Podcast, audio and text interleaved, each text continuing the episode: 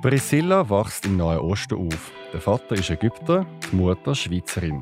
Sie erzählt heute über ihre christliche Erziehung in einem muslimischen Land. Das ist eigentlich mega schlimm. Ich bin ähm, davon überzeugt, dass homosexuelle Menschen ähm, geheilt werden müssen. Und dass sie sonst eigentlich der Tod verdienen. Also ich habe das, als ich in die Schweiz gekommen bin, später habe ich das tatsächlich mal ähm, jemandem gesagt und ich schäme mich heute zugrunde. Aber ich finde es mega wichtig zu benennen, dass Veränderung möglich ist. Nämlich nicht von der Orientierung, aber von der Einstellung. Heute ist Priscilla reformierte Pfarrerin. Ihr Traum, eine eigene LGBTIQ-freundliche Kirche. Sie sagt, Gott ist non-binär. Das ist die Geschichte von der Priscilla, der queeren Pfarrerin. Das ist der Zurich Pride Podcast mit den spannendsten Menschen und den außergewöhnlichsten Geschichten. So bunt, so queer ist die Schweiz mit dem Alexander Wenger. Ich begrüße Priscilla Schwendimann. Sie ist 28 und cis, das Pronomen sie, und sie definiert sich als queer. Sie ist Pfarrerin. Hallo Priscilla. Hoi Alex. Schön, bist du da. Priscilla, du hast eine ganz spannende Mischung. Du bist in Deutschland geboren, mhm. hast Eltern aus zwei Ländern und bist im Nahen Osten aufgewachsen. Wie war deine Kindheit in Ägypten? Also gell, für mich damals absolut normal. Erst ähm, später habe ich gemerkt, dass es wirklich nicht ganz so normal war. Ich bin mit drei Geschwistern. Ich bin die jüngste von vier. Ähm, in Ägypten aufgewachsen. Als ich dreieinhalb bin, sind meine Eltern mit uns ausgewandert. Und ich bin aufgewachsen immer mit dem Wissen, dass ich eine Frau bin. Das ist mir eigentlich immer schon sehr, sehr früh gesagt worden. Und dass ich darum eigentlich auch ein bisschen ein Mensch zweiter Klasse bin. Das hat mich unheimlich geprägt und mich auch äh, zu, zu einer Feministin gemacht, die ich heute bin. Und wie hast du das gemerkt? Es hat eigentlich ganz viele so kleine Sachen gegeben. Ähm, Im Kind habe ich das gar noch nicht so gemerkt. Ich habe das erst gemerkt, als ich ein bisschen älter geworden bin, so Teenagerin. Und dann hat man ja immer mehr Freiheiten. Und ich hatte die Freiheiten als Frau eigentlich nie so gehabt. Das ist mir natürlich besonders bewusst gewesen, wie mein Zwillingsbrüder, ich einen Zwillingsbrüder hatte. Und der viel mehr hätte können. Also zum Beispiel war es immer Diskussion gewesen. Ähm, daheim sind wir gleich behandelt worden. Aber wenn ein Mann etwas gesagt hat, hat es mehr gegolten. Oder zum Beispiel mein Zwillingsbruder hat sich viel freier auf der Straße bewegen wie ich. Ähm, und bei einer Frau ist das auch eben, das macht man nicht. Und es ist einfach, die Gefahr von Übergriffen sind viel größer und dann habe ich zum Beispiel oft nicht einfach können allein unterwegs sein ähm, Und ich habe das auch tatsächlich selber erlebt, ähm, sexuelle Übergriff. Das ist in Ägypten für Frauen ziemlich normal. Und das hast du dann wie schon eine Art in dir drin, einen Instinkt, dass die Ungleichbehandlung ungerecht ist. Voll, extrem. Also es ist eigentlich recht krass. Ich habe eine Kastfrau sein. Ich habe mit zwölf meine Haare abgeschnitten ähm, oder abschneiden lassen, sobald ich durfte. Und ich habe eigentlich mich sehr lang als äh, ziemlich als Magen. Es war recht lustig. Ich bin ziemlich aus, aus der Frauentoilette rausgeschossen worden, wie sie gesagt haben, Männer dürfen dort nicht rein. weil ich einfach nicht habe auffallen als Frau, weil, ja, weil ich gefunden habe, als Frau bist du ähm, einfach viel schneller passieren Übergriffe. Inwiefern hast du die Themen angesprochen in der Familie? Hast, hast du das schon können als kleines Mädchen sagen, ich finde es unfair, dass mein größere, äh, mein Zwillingsbruder mehr machen kann als ich? Ähm, ich glaube einfach, dass als Kind habe ich das Ganze so gecheckt. Ich habe das erst viel, viel später gecheckt, als ich in der Schweiz war. Was aber schon faktisch ist, zum Beispiel, ähm, ich bin recht viel daheim. Also zum Beispiel mein Bruder hat an eine Party dürfen und ich kann nicht dürfen, nur wenn man mich gefahren hat. Und ähm, ich weiß nicht, ich bin zwei, drei Mal bin ich einfach von daheim ähm, irgendwo hingegangen, also bin einfach ausbüchsen und allein gegangen und meine Eltern haben mich lustigerweise auch nie bestraft dafür. Ähm, aber ich habe das vor kurzem mit meinem Vater besprochen und er hat gesagt, ich habe immer mega Angst gehabt, dass dir etwas passiert. Ähm, und ich habe erst viel, viel später gecheckt, wie viel Glück ich eigentlich auch oft hatte. Also glaubst du, dass es nicht mal Ungerechtigkeit war, sondern einfach die Angst der Eltern? Voll. Und zwar, also das muss man sagen, eine realistische Angst. Ähm, Ägypten ist laut WHO das Land mit dem meisten sexuellen Übergriffen auf Frauen.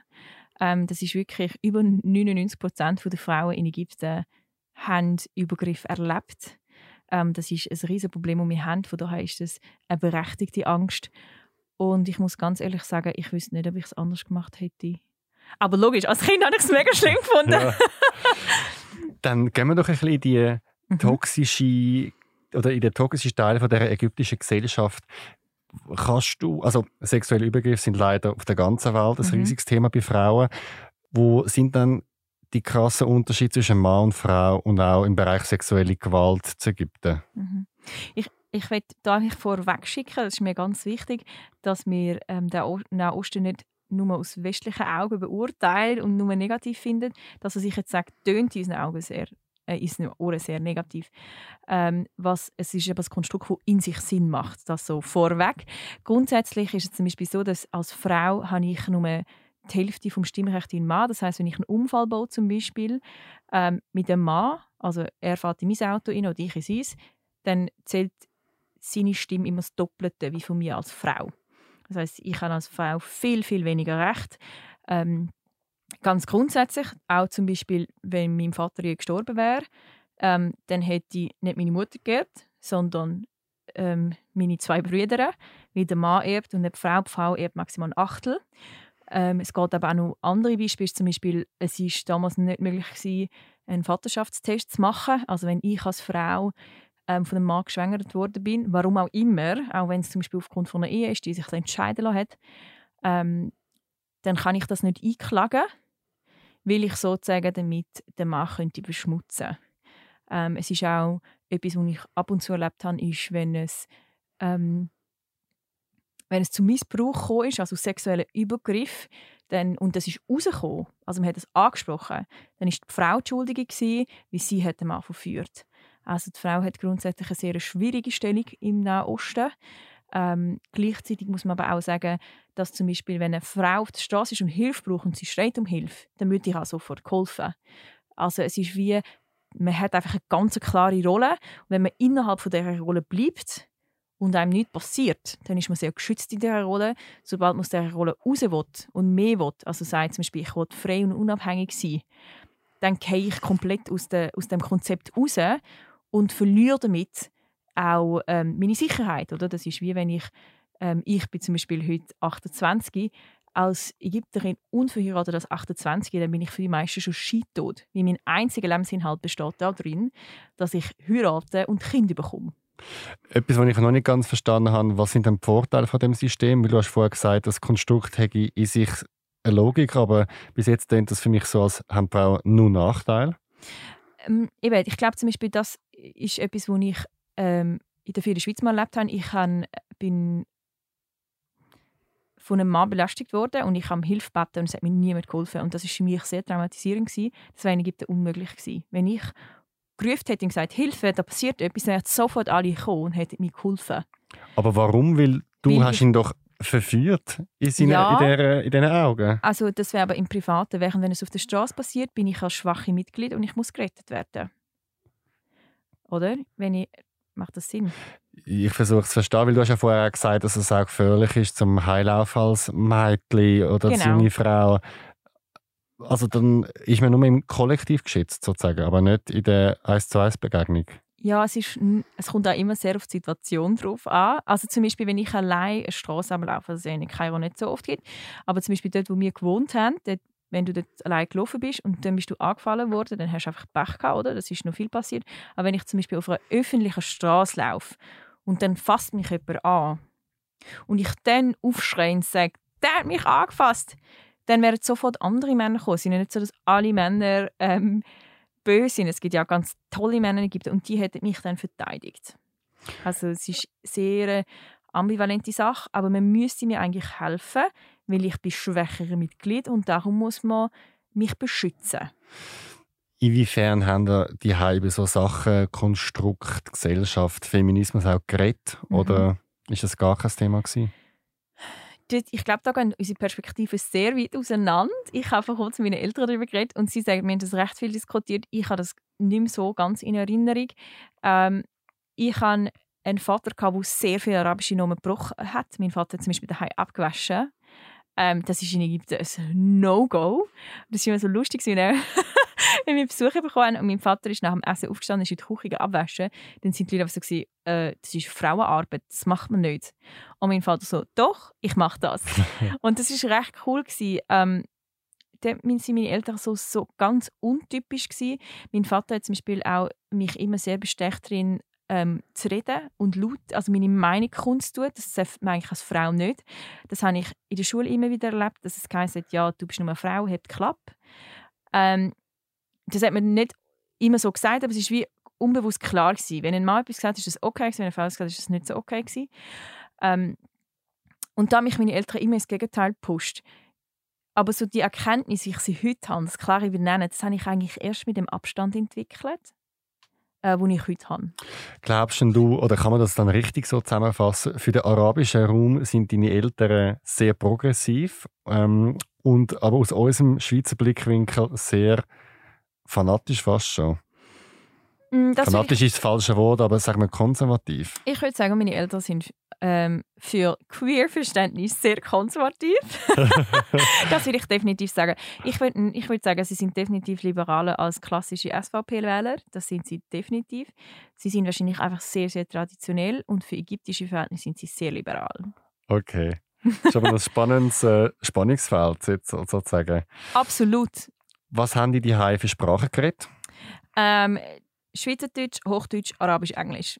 Also mit der Mutter Schweizerdeutsch in dem Fall und mit dem Genau. Vater Arabisch und Englisch miteinander, oder? Ja, genau. Also wir sind äh, in eine englischsprechende Gemeinde gekommen, zu dem kommen wir später noch. Und das heisst, ein Großteil von unseren Freunden sind englischsprechend gewesen, international. Das heisst, dort haben wir viel Englisch geredet. Wir auch Geschwister die irgendwann untereinander, also vor allem mein Zwillingsbruder und ich. Mit meinem Vater Arabisch, Hochdeutsch. Was hat das Thema Religion bei euch für eine Rolle gespielt? Religion hat recht eine große Rolle gespielt in unserem Leben. Ähm, wir sind jeden Freitag, nicht am Sonntag in die Kirche. In Ägypten hat man am Freitag frei, da sind wir am Freitag in die Kirche gegangen. Ähm, und meine Mami kommt ursprünglich aus der reformierten Kirche, ist dann aber später ähm, zur Täuferbewegung übergegangen, mein Vater auch. Und wir sind in Ägypten in eine international, also internationale Kirche ohne Denomination gegangen, wo, man, wo ich heute würde als freikirchlich betiteln Freikirchlich heisst noch nicht ganz Sekte. Nein, das würde ich nicht sagen. Ich hatte eine wunderschöne Zeit dort, wirklich genial. Ähm, das war mein Zuhause. Ich habe das über alles geliebt. Aber ich würde sagen, sie haben ähm, ethische Ansichten gehabt, die ich heute absolut würde verwerfen würde. Aber die Gemeinschaft, die ich dort erlebt habe, die vermisse ich heute manchmal. Wie ist denn bei euch die zum Beispiel Religion praktiziert worden? Ähm, sehr wenig, weil ähm, zum Beispiel mein ältester Bruder war überzeugter Atheist. gewesen. Das war auch gar kein Thema. gewesen. Ähm, wir haben nur vor dem Essen gebetet. Und sonst so Weihnachten zum Beispiel und so Ja, Sachen? genau. Also wir sind zusammen Die im Rituale Gottesdienst. Aber wir haben nicht so, zum Beispiel Familienandachten oder so, wie man sonst gehört aus vielen freikirchlichen Familien. ne? Das haben wir nie gehabt. Wir sind wirklich einfach zusammen in die. Wir haben, ich habe viel mit meinen Eltern theologisiert, aber dafür bin ich auch die Einzige. Und ähm, ja, ab Weihnachten und Ostern in die. Aber das ist vielleicht auch noch ein Punkt. Mein Vater ist in eine arabisch sprechende Kirche gegangen und mir die englisch sprechende. Das heisst, wir haben viel Trend gemacht. Wie, wie fest sind Christen toleriert in Ägypten? Christen machen in Ägypten etwa 10% aus von der Bevölkerung. Ähm, es kommt extrem darauf aus welcher Bevölkerungsschicht du kommst und wo du wohnst. Das heißt, gerade in den ländlicheren Gegenden sind Übergriffe ähm, ab und zu vorgekommen, während es in der Stadt ein weniger großes Problem war. Und man kann wirklich sagen, dass das mit den Jahren zugenommen hat und jetzt aktuell dank dem Sisi wieder abnimmt. Was ist die gesagt worden über Homosexualität, Transgender etc.? Das ist gar nicht diskutiert worden, weil es hat nicht existiert. Ich habe nicht gewusst, dass es das gibt. Und das ist auch nicht in den Medien, in der Schule, nirgends hast du das äh, mal gehört, gesehen? Nein. Nein, aber es, aber Also es, es, ist, es ist wirklich. Also Wow. ich frage mich manchmal, ob ich blind bin, ob ich blind bin. Das, meine Eltern würden wahrscheinlich sagen, doch, es ist mal ein Thema gewesen. Ähm, ich, es hat auf meinem Horizont nicht existiert. Ich habe mit 13 sozusagen das erste Mal von einer Frau geträumt und ich habe das mal thematisiert gegenüber meiner Jugendpfarrerin und sie hat einfach gesagt, ja, das geht wieder weg. Und dann ist das Thema vorbei gewesen. also sexuell träumt oder ist das Ja, erotisch genau. gewesen? Ja, das habe ich natürlich nicht so gesagt. Wenn man dich damals gefragt hätte, was haltest du davon, wenn zwei Männer oder zwei Frauen sich küssen oder ein Paar sind, was hättest du damals gesagt? Ähm, jetzt laufe ich rot an, weil das sieht man nämlich nicht, darum sage ich das. Also, es ist eigentlich mega schlimm. Ich bin ähm, davon überzeugt, dass homosexuelle Menschen ähm, geheilt werden müssen und dass sie sonst eigentlich den Tod verdienen. Ah, wirklich, so krass. Also ich habe das, als ich in die Schweiz gekommen bin, später habe ich das tatsächlich mal ähm, jemandem gesagt und ich schäme mich heute zugrunde. Aber ich finde es mega wichtig zu benennen, dass Veränderung möglich ist. Nämlich nicht von der Orientierung, aber von der Einstellung. okay. Du bist ja mit 18 in die Schweiz gekommen und hast da ähm, Theologie angefangen zu studieren. Warum hast du es da in der Schweiz studieren? Ähm, das ist gar nicht so eine Frage vom Wählen. Ich wollte eigentlich in den USA studieren, aber meine Eltern haben äh, sehr wenig Geld, eigentlich gar kein Geld gehabt, weil sie haben eine Hilfs, äh, Hilfsorganisation in Ägypten mit aufgebaut, CBM, ähm, von Ägypten. Und darum ist wirklich klar, dass wir in die Schweiz kommen. In der Schweiz kann ich ein Stipendium bekommen als Schweizerinnen und Schweizer. Und ich wollte ähm, Missionarin werden. Und dann habe ich gefunden, ist Theologiestudium das perfekte Studium für mich. Und die Schweiz, weil du in dem Fall auch schon Schweizerdeutsch hast können und auch den Pass hast und darum auch mehr die Uni kannst? Oder hat das keine Rolle gespielt? Also der Hauptgrund war wirklich, als Schweizerin kannst du in die Schweiz kommen und kannst eigentlich ähm, da gratis studieren. Und ja, das ist wirklich so der Hauptgrund. Und meine ganzen Geschwister, die sind vor mir auch schon in der Schweiz. Und dann ziehst du in eine Wege, wo du eine ganz spezielle Frau kennenlernst. Genau. Was ist dort passiert? genau, ich bin ähm, 2011 in die Schweiz gezogen, auf Basel bzw. auf Riechen. Und ähm, in einer riesen WG mit 13, 14 Leuten, je nachdem, wer gerade eingezogen ist. Das war auch ein betreutes Wohnen und haben dort meine heutige Frau kennengelernt. Wir haben zusammen studiert und zusammen gewohnt. Heutige Frau, hast du damals gewusst, dass sie, also ist sie lesbisch und, das, und hast du das gewusst, dass sie lesbisch ist?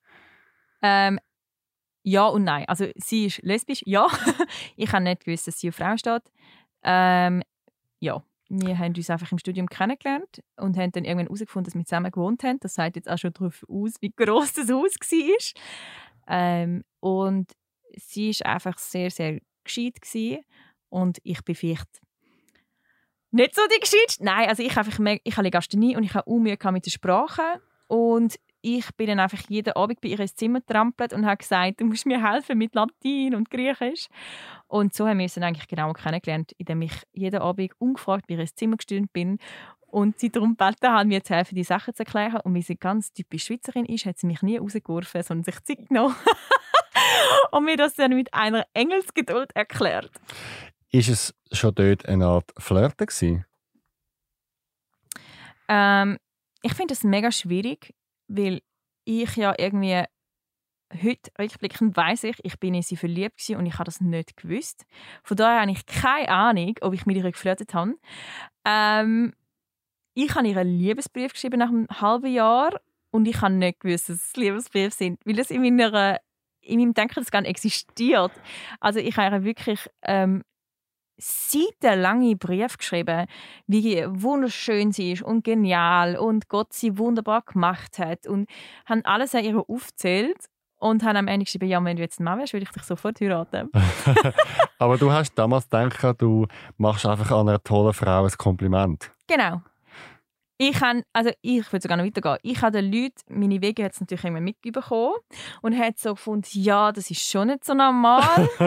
und dann habe ich, ich weiß nicht, ich bin hure pissig geworden und dann habe ich zu meiner einigen Wegekollegin gesagt, schau, du bist einfach unfähig, die Eva so zu sehen, wie Gott sie gemacht hat. Und du solltest dafür beten, dass du die Fähigkeit erlangst und wirklich Menschen kannst so sehen, wie ich sie sehe, nämlich Eva einfach als perfekter Mensch. und ich war einfach nur schwer verliebt. Gewesen. Ja, aber es ist irgendwie noch herzig. Ich finde es irgendwie mega schön. okay, aber das heisst, ähm, hast du mal Eva nachträglich gefragt, wie sie das empfunden hat, dass du da ständig gekommen bist und ihr so schnulzige Briefe schreibst? Ähm, also sie hat mir gesagt, also wir haben inzwischen herausgefunden, dass sie das vor mir gecheckt hat. Sie hat mir gerade letzte Woche erzählt, dass ich anscheinend, das habe ich gar nicht mehr gewusst, wir sind immer so, wir müssen zusammen zu Nacht essen. Das war so Teil von der ähm, eben begleiteten Wohnung. Wir sind sozusagen die Gesunden und dann hat sie eben die gesehen, die betreut sind. Und dann bist du zu 14 um so einen eckigen Tisch geguckt und ich habe anscheinend den ganzen Abend sie angestarrt und mit anderen Leuten geredet und einfach meinen Blick nicht von ihr gewendet und sie hat einfach so gefunden, jetzt hör auf, ihr anzuschauen. Ähm, genau, das heisst, sie hat es definitiv vor mir gecheckt. Ihr seid ja heute verpartnert. Jetzt, wann hat es angefangen zu kippen, dass du gemerkt hast, das ist nicht einfach nur eine gute Freundin und eine Wegepartnerin? Ähm, das ist ich kann sogar genau den Tag sagen. Das war ähm, ihr Geburtstag gewesen, im Mai. Und wir haben eine Ausgrabung besucht, also Augusta Raui und es war so heiß, 36 Grad, uh, mega heiß für ähm, Mai. Und wir sind dort gestanden und wir haben beide, also das Zehnte, und wir haben einfach geschwitzt wie Idioten. Es ist zu näher und auf uns abgeprallt. Und ich weiss noch, ich schaue sie so an und ich habe mir einfach gestunken, alle zusammen. Und ich habe plötzlich so gecheckt, oh nein, das ist nicht mehr normal. Das ist nicht mehr ganz objektiv musst du jetzt sagen, sehen wir alle gerade richtig abgefuckt aus und du findest, sie ist die schönste Frau auf der Welt. Du bist verliebt. und so habe ich das gecheckt. Ich habe, ich wirklich, wir sind dort, ist mir das wie Schuppen von den Augen gefallen, weil ich wirklich musste einfach sagen, objektiv sehen wir gerade alle voll abgefuckt aus, weil es so heiß ist. Wann ist erstmals so der Begriff Homosexualität oder Queer oder Bisexualität ins Spiel gekommen? Ui, ich glaube, über ein Jahr später erst. Also wir sind, ähm, ich habe dann anderthalb Monate später gesagt, dass ich mich in sie verliebt habe. Wir haben jeden Abend, seit einem Monat nachdem wir uns kennt haben, habe ich meine Matratze genommen und bin, habe sie zu ihr ins Zimmer geschleppt und habe ihr auf dem Boden gepennt und wir haben die halbe Nacht und am Morgen habe ich sie wieder übergeschleppt. Und dann habe ich, eben anderthalb Monate später, ähm, bin ich auch am Abend so dort gelegen, neben ihr, ähm, auf der Matratze auf dem Boden und habe also gesagt, ja, ich muss dir etwas sagen und es ist mega schlimm und so und ich habe Angst, dich zu verlieren und so. Und sie hat gesagt, nein, nein, du verlierst mich schon nicht, ich weiß es. Und ich so, nein, das kannst du gar nicht wissen. und sie so, doch. Und ich so, nein. ich habe mega angefangen zu heulen. Ähm, genau. Und dann hat sie, habe ich ihr das gesagt. Und dann habe ich gesagt, ja, und jetzt musst du mit mir beten, dass ich geheilt werde, dass es weggeht. Und muss ich sagen, wir haben damals ähm, wirklich dreimal am Tag miteinander gebetet. Also das ist so unser Zentrum, das ist unser Glaube. Und sie so, mhm. Mm und hat irgendwie nie dafür gebetet, was recht zu Streit geführt hat. Das erste Mal, dass wir so ein bisschen gestritten haben. Ähm, weil ich gesagt habe, du bettest gerne dafür, dass ich geheilt werde. Und sie so, doch, doch, ich sage es einfach nicht laut. genau. Und dann sind wir noch ein paar Monate später zusammen in die Ferien. Dann habe ich sie einfach geküsst. Und ähm, das, dass wir das dann ausgesprochen haben, dann ist es wirklich fast noch ein Jahr gegangen. Also wie sich das Wort überhaupt über meine Lippen gebracht hat. Und dann, wie war das? Gewesen? Und ich es gesagt habe? Ja. Mega schlimm. Also ich glaube, es ist einfach mega schlimm gewesen, schon, wo ich sie geküsst habe. Da ist so das mega Glück. Ich meine, das, ich habe noch nie in meinem Leben vorher ähm, eine Beziehung gehabt. das war meine erste Beziehung und dort bin ich auch wirklich wie das so ist, wenn man das erstmal verliebt ist, also richtig verliebt ist. Alles ist sozusagen durch mich durch die emotionale ähm, Achterbahn, aber gleichzeitig habe ich das Gefühl gehabt, ähm, meine Welt geht unter. Ich habe nichts mehr verstanden. Ich habe also gedacht, ich glaube doch an Gott. Wie kann ich jetzt da einen Menschen küssen? Also ist dir nie in den Sinn gekommen, das könnte auch schön sein und es ist jetzt einfach so, wie es ist? Also, nein. Das ist für mich wirklich, es ist für mich heute Jahre später denke ich, das ist ja krank, dass ich vorher denke, das ist das Beste, was ich habe ja für eine Freundin bettet. Gott hat sie mir geschenkt, das habe ich allen Leuten erzählt. Sie ist ein Geschenk von Gott. Und in dem Moment, wo ich checke, dass ich sie verliebt bin, habe ich das Gefühl gehabt, ähm, ich bin verführt. Das ist äh, ähm, der Teufel tut mich testen, bös gesagt. Äh, das ist wirklich, es ist mega schlimm. Aber das ist, wie ich geprägt worden bin. Was hast du dann deinen Eltern gesagt, was du da so in der Schweiz machst? Und hast du ihnen auch etwas von dieser Eva erzählt? Ähm, gar nicht, nein. Also ich bin ehrlich gesagt das erste Mal ins Loch gegangen. Wir sind dann eben zusammen gewesen, zwischen top verliebt und äh, Studium komplett vernachlässigt, gleichzeitig in eine schwere Depression geht. Ich habe äh, 10 Kilo abgenommen, nichts mehr essen. Ähm, und dann bin ich so verrissen gewesen, nach ähm, dreiviertel Jahr, wo wir zusammen waren, dass ich von einem Tag auf den nächsten Flug gebucht habe und heimgeflogen bin und mich geoutet habe bei, meinen, bei meinem Gotti. Und die gefunden, oh, oh, du musst mit deinen Eltern reden. In Ägypten, in dem Fall. Ja, genau. Und habe das dann meinen Eltern erzählt. Und meine Eltern gesagt, ja, das ist nicht so schlimm, solange du dich trennst. Und dann habe ich der Eva, wow, jetzt wird es peinlich, habe ich Eva auf Facebook-Message geschrieben, damals hat es Facebook gegeben und habe gesagt, ich beende die Beziehung, ich komme nicht mehr heim, ich schmeiße mein Studium, tschüss. Oh Gott. so richtig bitchig. genau. Ja, es ist, ähm, ähm, aber das ist wie, es ist ganz schlimm. Wir haben vor kurzem darüber geredet und sie hat gesagt, sie hat gewusst, dass ich nicht mehr zurückkomme. Sie hat das gespürt. Sie hat gesagt, du bist so am Ende gewesen.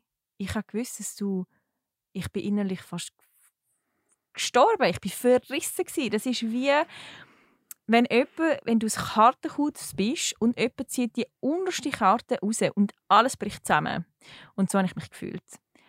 Und ich habe irgendwann zurückkommen in die Schweiz ich konnte ewig daheim bleiben und bin dann auch zurückgekommen und habe mein holen aus dieser Wege. Ähm, habe uns dann auch noch geoutet und dafür gesorgt, dass die aus den Wege fliegt. Ähm, Wieso, dass sie muss, also was hast du gemacht? Ich habe einfach gesagt, wir sind ein Paar und dann haben sie gesagt, dann muss die ausziehen. Also wir sind nicht mehr ein Paar gewesen, aber ich habe einfach gesagt, wir sind vorher ein Paar gewesen, so. Und dann ähm, Wieso muss man dann dort ausziehen als Paar? Ja, weil es halt christliche Wege war und das nicht geht. Genau. Und Eva ist dann wirklich krass. Ich wollte mir mein Zeug holen und dann hat sie mir wie gesagt, ich lade dich erst gehen, wenn du mir versprichst, dass du mich nicht mehr liebst. Und das habe ich nicht können. Ähm, ich konnte nur können sagen, ich bin verrissen und ich habe Angst.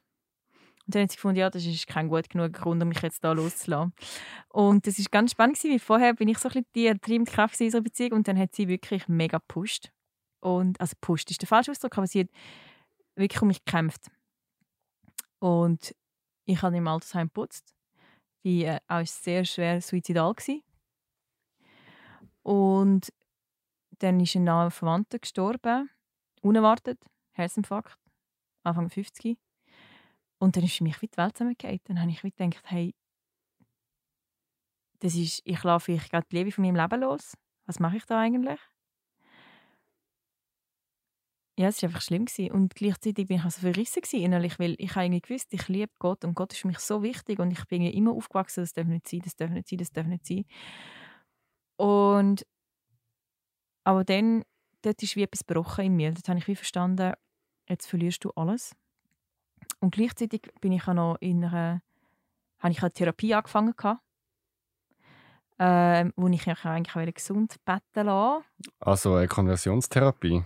Ja, es ist nicht so eine klassische Konversion, also was ist eine klassische Konversionstherapie? Ich meine einfach, ähm, als ich in dem Altersheim geputzt habe, habe ich jemanden gesucht, der mich beseelsorgt und der mich sozusagen gesund macht von meiner Homosexualität, weil ich dachte, das ist eine Krankheit. Und die Frau hat mich einfach gesund beten. Es ist ja, also ich finde mega wichtig zu sagen, das ist nicht, dass sie mich gezwungen hat, ich habe das ja wie freiwillig gemacht, ich glaube, ich brauche das. Und sie hat dann, das lustig, sie hat eigentlich dafür gesorgt, parallel mit dem Todesfall, dass ich das irgendwie gecheckt habe, dass das nicht wird, weil sie hat mir dann erzählt, dass ähm, eine Verwandte von ihr sozusagen mit dem Mann verheiratet ist, der immer wieder aus seiner Ehe ausbricht, seit 25 Jahren, und mit anderen Männern zusammenzieht. Und dort habe ich wieder gedacht, hey, wenn ich jetzt die nächsten 25 Jahre von meinem Leben muss mit dem Mann verheiratet sein, um dann regelmäßig daraus auszubrechen, um irgendwann mal einen Moment zu glücklich zu sein, habe ich gemerkt, ui nein, das wollte ich nicht. Ich wollte glücklich sein. Ja, und dann bin ich wieder, ähm, sind wir wieder so ein bisschen, haben wir uns wieder angenähert und sind ein bisschen zusammengekommen, Eva und ich. Also sie hat müssen einiges durchmachen mit dir. Sie ist eine mega Arme. ich weiß nicht, wie sie das ausgehalten hat. Ja, es war wirklich oh heftig. Sie hat ähm, äh, enges Geduld gehabt. Sie hat dann auch dafür gesorgt, dass ich ähm, den Zwischenraum kennenlerne. Der Zwischenraum ist ein Verein für LGBT also LGBTs aus Freikirchen. Und ähm, dort haben wir das erste Mal Menschen getroffen, die glauben und LGBT sind. Und ich habe immer gedacht, ich muss mich entscheiden. Und dort habe ich wirklich das erste Mal Halt gefunden. Und plötzlich gedacht, oh krass, es gibt wirklich einen Weg. Jetzt kommt es nachher trotzdem zu einem Bruch mit deiner Familie. Wie ist das genau passiert? Ja, ich habe eben Zwischenraum kennengelernt und danach habe ich gefunden, okay, du outest dich jetzt sozusagen bei deiner Familie und sagst, ja, du hast dich jetzt doch entschieden, mit der Eva zusammenzuziehen und dann ist das kein Problem. Ich bin da sehr naiv dran und habe dann unterschätzt den Tsunami, wo dann kam. Es ist zu einem kompletten Bruch mit meinen Eltern. Ähm, für mich komplett unerwartet. Für sie anscheinend nicht. Ähm, aber für mich, ich habe das nicht erwartet. Meine Eltern und ich sind so eng vorher. Wir haben jeden Tag telefoniert. Wir haben jeden Tag FaceSkyped und äh, FaceTimed. Wir sind wirklich sehr, sehr eng gewesen. Ich hätte meine Eltern als meine besten Freunde bezeichnet, wirklich. Sie haben alles von mir gewusst, immer. Ähm, und das ist ganz schlimm gewesen. Also der Bruch mit meiner Familie und auch mit unseren Freunden, die wir verloren haben in Basel äh, eben unsere Wege, wo wir müssen ausziehen Also die am Schluss, ich bin ein Ferien ausgezogen und sie müssen gehen. Unsere Freunde, die uns wirklich auch teilweise gesagt haben, sie können nicht mit uns am Tisch hocken, weil wir so sündig sind. Wir haben wirklich müssen von null anfangen.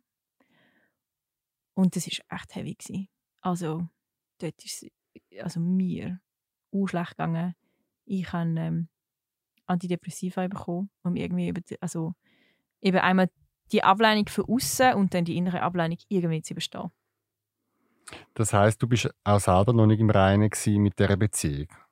Nein, das heißt, die Kritik, die von außen kam, hast du auf eine Art noch verstanden und du hast noch nicht können sagen, ja und, ich bin jetzt halt queer und gläubig. Nein, gar nicht. Also ich glaube, das ist wirklich auch mega wichtig, dass also vielleicht gibt es Menschen, die können einfach einen Schalter umlegen. Ich habe das nicht können. Ich bin tatsächlich danach auch in eine Therapie gegangen, in einer, sage ich mal, weltlichen Therapie. Und der Therapeut hat dann zu mir einfach gesagt, ja, sie müssen einfach ihre Glauben blicken und dann ist alles gut. Und ich weiß noch, er hat es gesagt und ich habe irgendwie so gedacht, hey, die eine will mich heilen und der andere sagt, ich sollte meinen Glauben der Wachtur abschicken. Kann nicht jemand mich einfach mal verstehen und zulassen und einfach mal aushalten? Ich habe eigentlich nicht Punkt aushalten.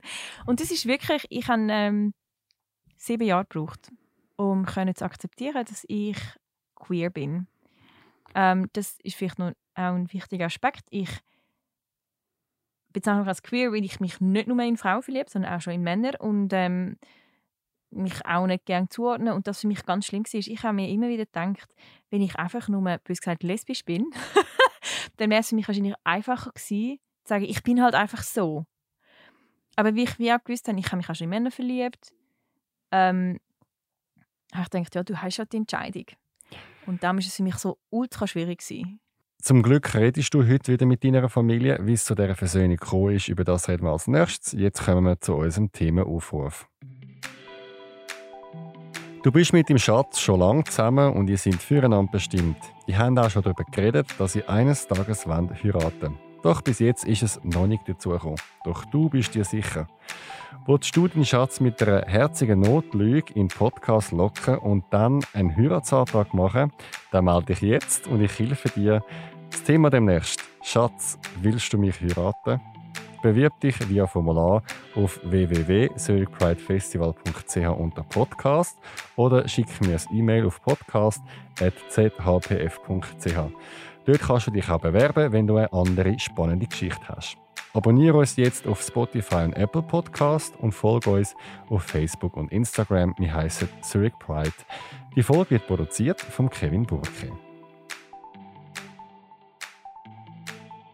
Ihr habt mehrere Jahre Funkstille gehabt, Priscilla, hast du vorher gesagt. Wie ist es nachher wieder besser geworden zwischen dir und deiner Familie? Ja, vor allem mal viel, viel Zeit gebraucht. Ähm, es ist glaube einfach so dass wir beide sehr viel zu verdauen hatten. Sie haben wie müssen auch ihr komplettes Gedankenkonstrukt und Vorstellungen neu überarbeiten. Meine Mutter hat das gemacht, indem sie sich sehr intensiv eingelesen hat. Ähm, und ich weiß noch, sie hat mir irgendwann gesagt, weißt du, Priscilla, ich verstehe das überhaupt nicht, aber ich habe jetzt so viele wissenschaftliche Artikel gelesen. Meine Mutter ist ein ähm, rationaler Mensch. Und sie hat gesagt, es ist einfach bewiesen, dass niemand sich entscheidet, das zu machen. Und ich also gedacht, ja, ich hätte das auch nicht gemacht, weil warum sollte ich meine Familie sozusagen aufgeben? Ähm, ich liebe euch ja. Genau. Das heißt, meine Mutter hat sich eigentlich viel schneller angenähert. Und äh, bei meinem Vater ist das ein bisschen länger gegangen. Und am Ende ist es eigentlich wirklich, er hat ein Gespräch gehabt mit dem Vater, also mit dem Freund von ihm. Und Vater ist von einem schwulen ähm, Mann.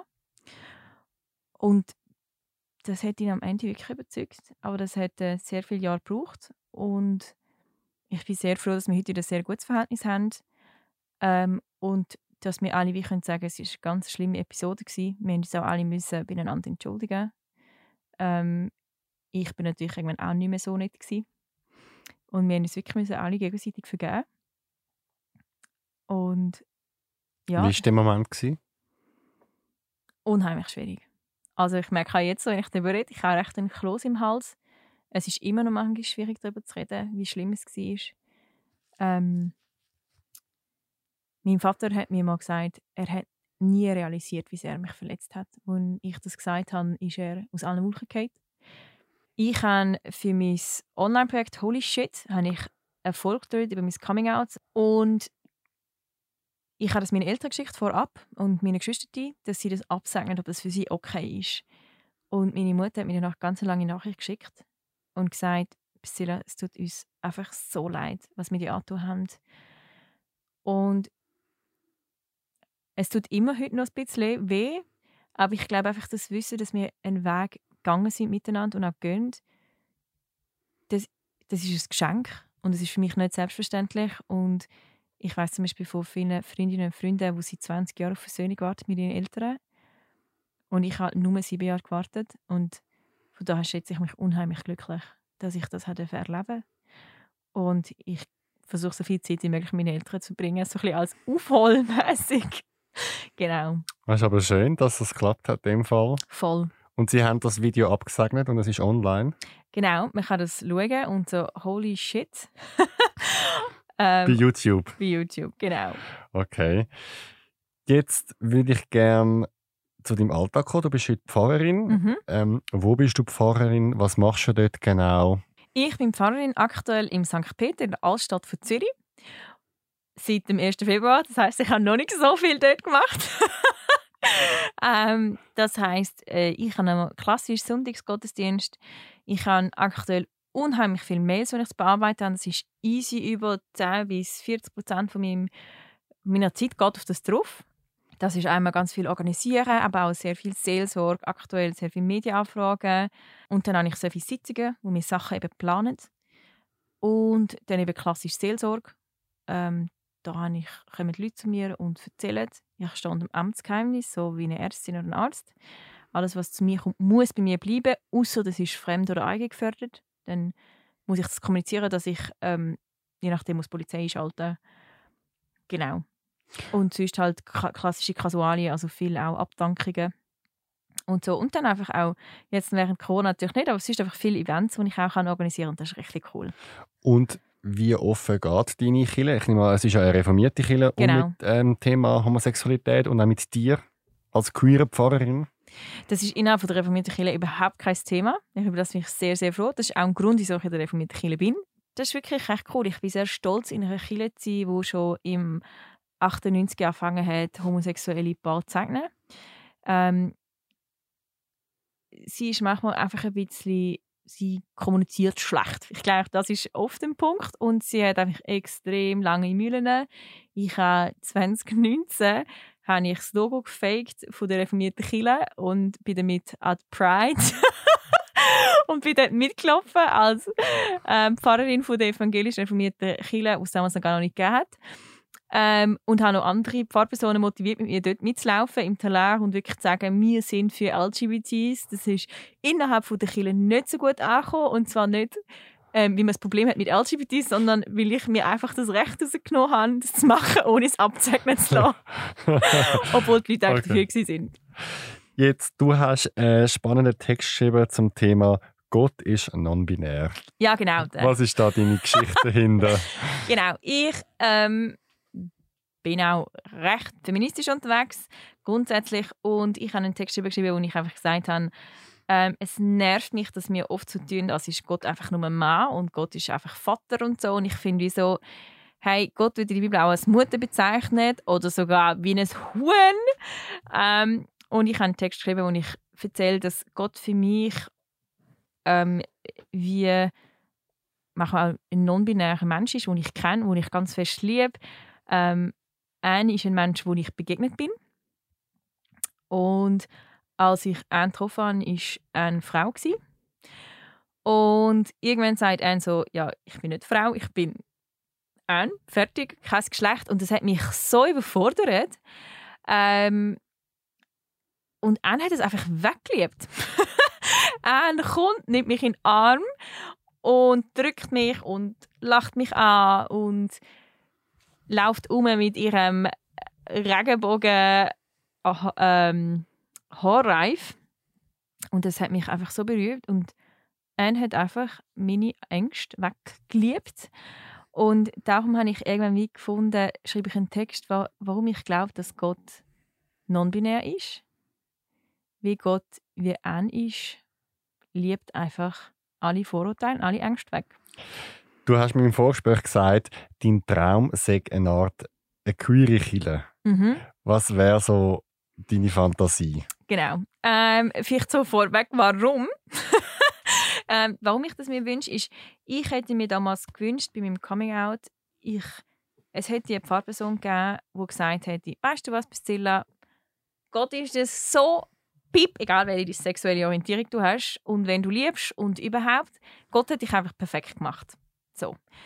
Und ich merke, dass es heute noch ein Bedürfnis ist und ich sehe das auch im Zwischenraum, wo ich auch sehr aktiv bin und ich, ich wünsche mir eine Kille, wo einfach sehr, sehr offen ist für Queers und auch sensibilisiert ist auf das Thema und das ernst nimmt.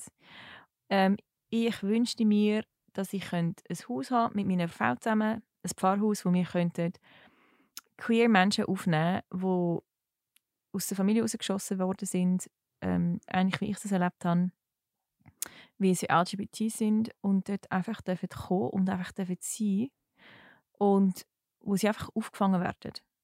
Und wo ich vielleicht auch sagen kann, es ist egal, ob du an Gott glaubst oder nicht, ich glaube, dass Gott an dich glaubt und ich glaube, dass Gott das Ja zu dir hat. Und wo sie einfach dürfen die Gemeinschaft erleben und treit sind. Und ähm, ja, ich glaube, einen neuen Zugang finden zu diesen Texten, die mich heute immer noch tragen. Warum passt für dich Glauben und Queer sein zusammen? Weil sich alles in meinem Leben verändert hat und Gott geblieben ist. Und Gott irgendwie die ist, wo immer die Hand drunter hat und mich getragen hat. Und das ist keine rationale Begründung. Und ich Gott auch anschreien als größtes Arschloch ever. Und Gott das einfach ausgehalten hat.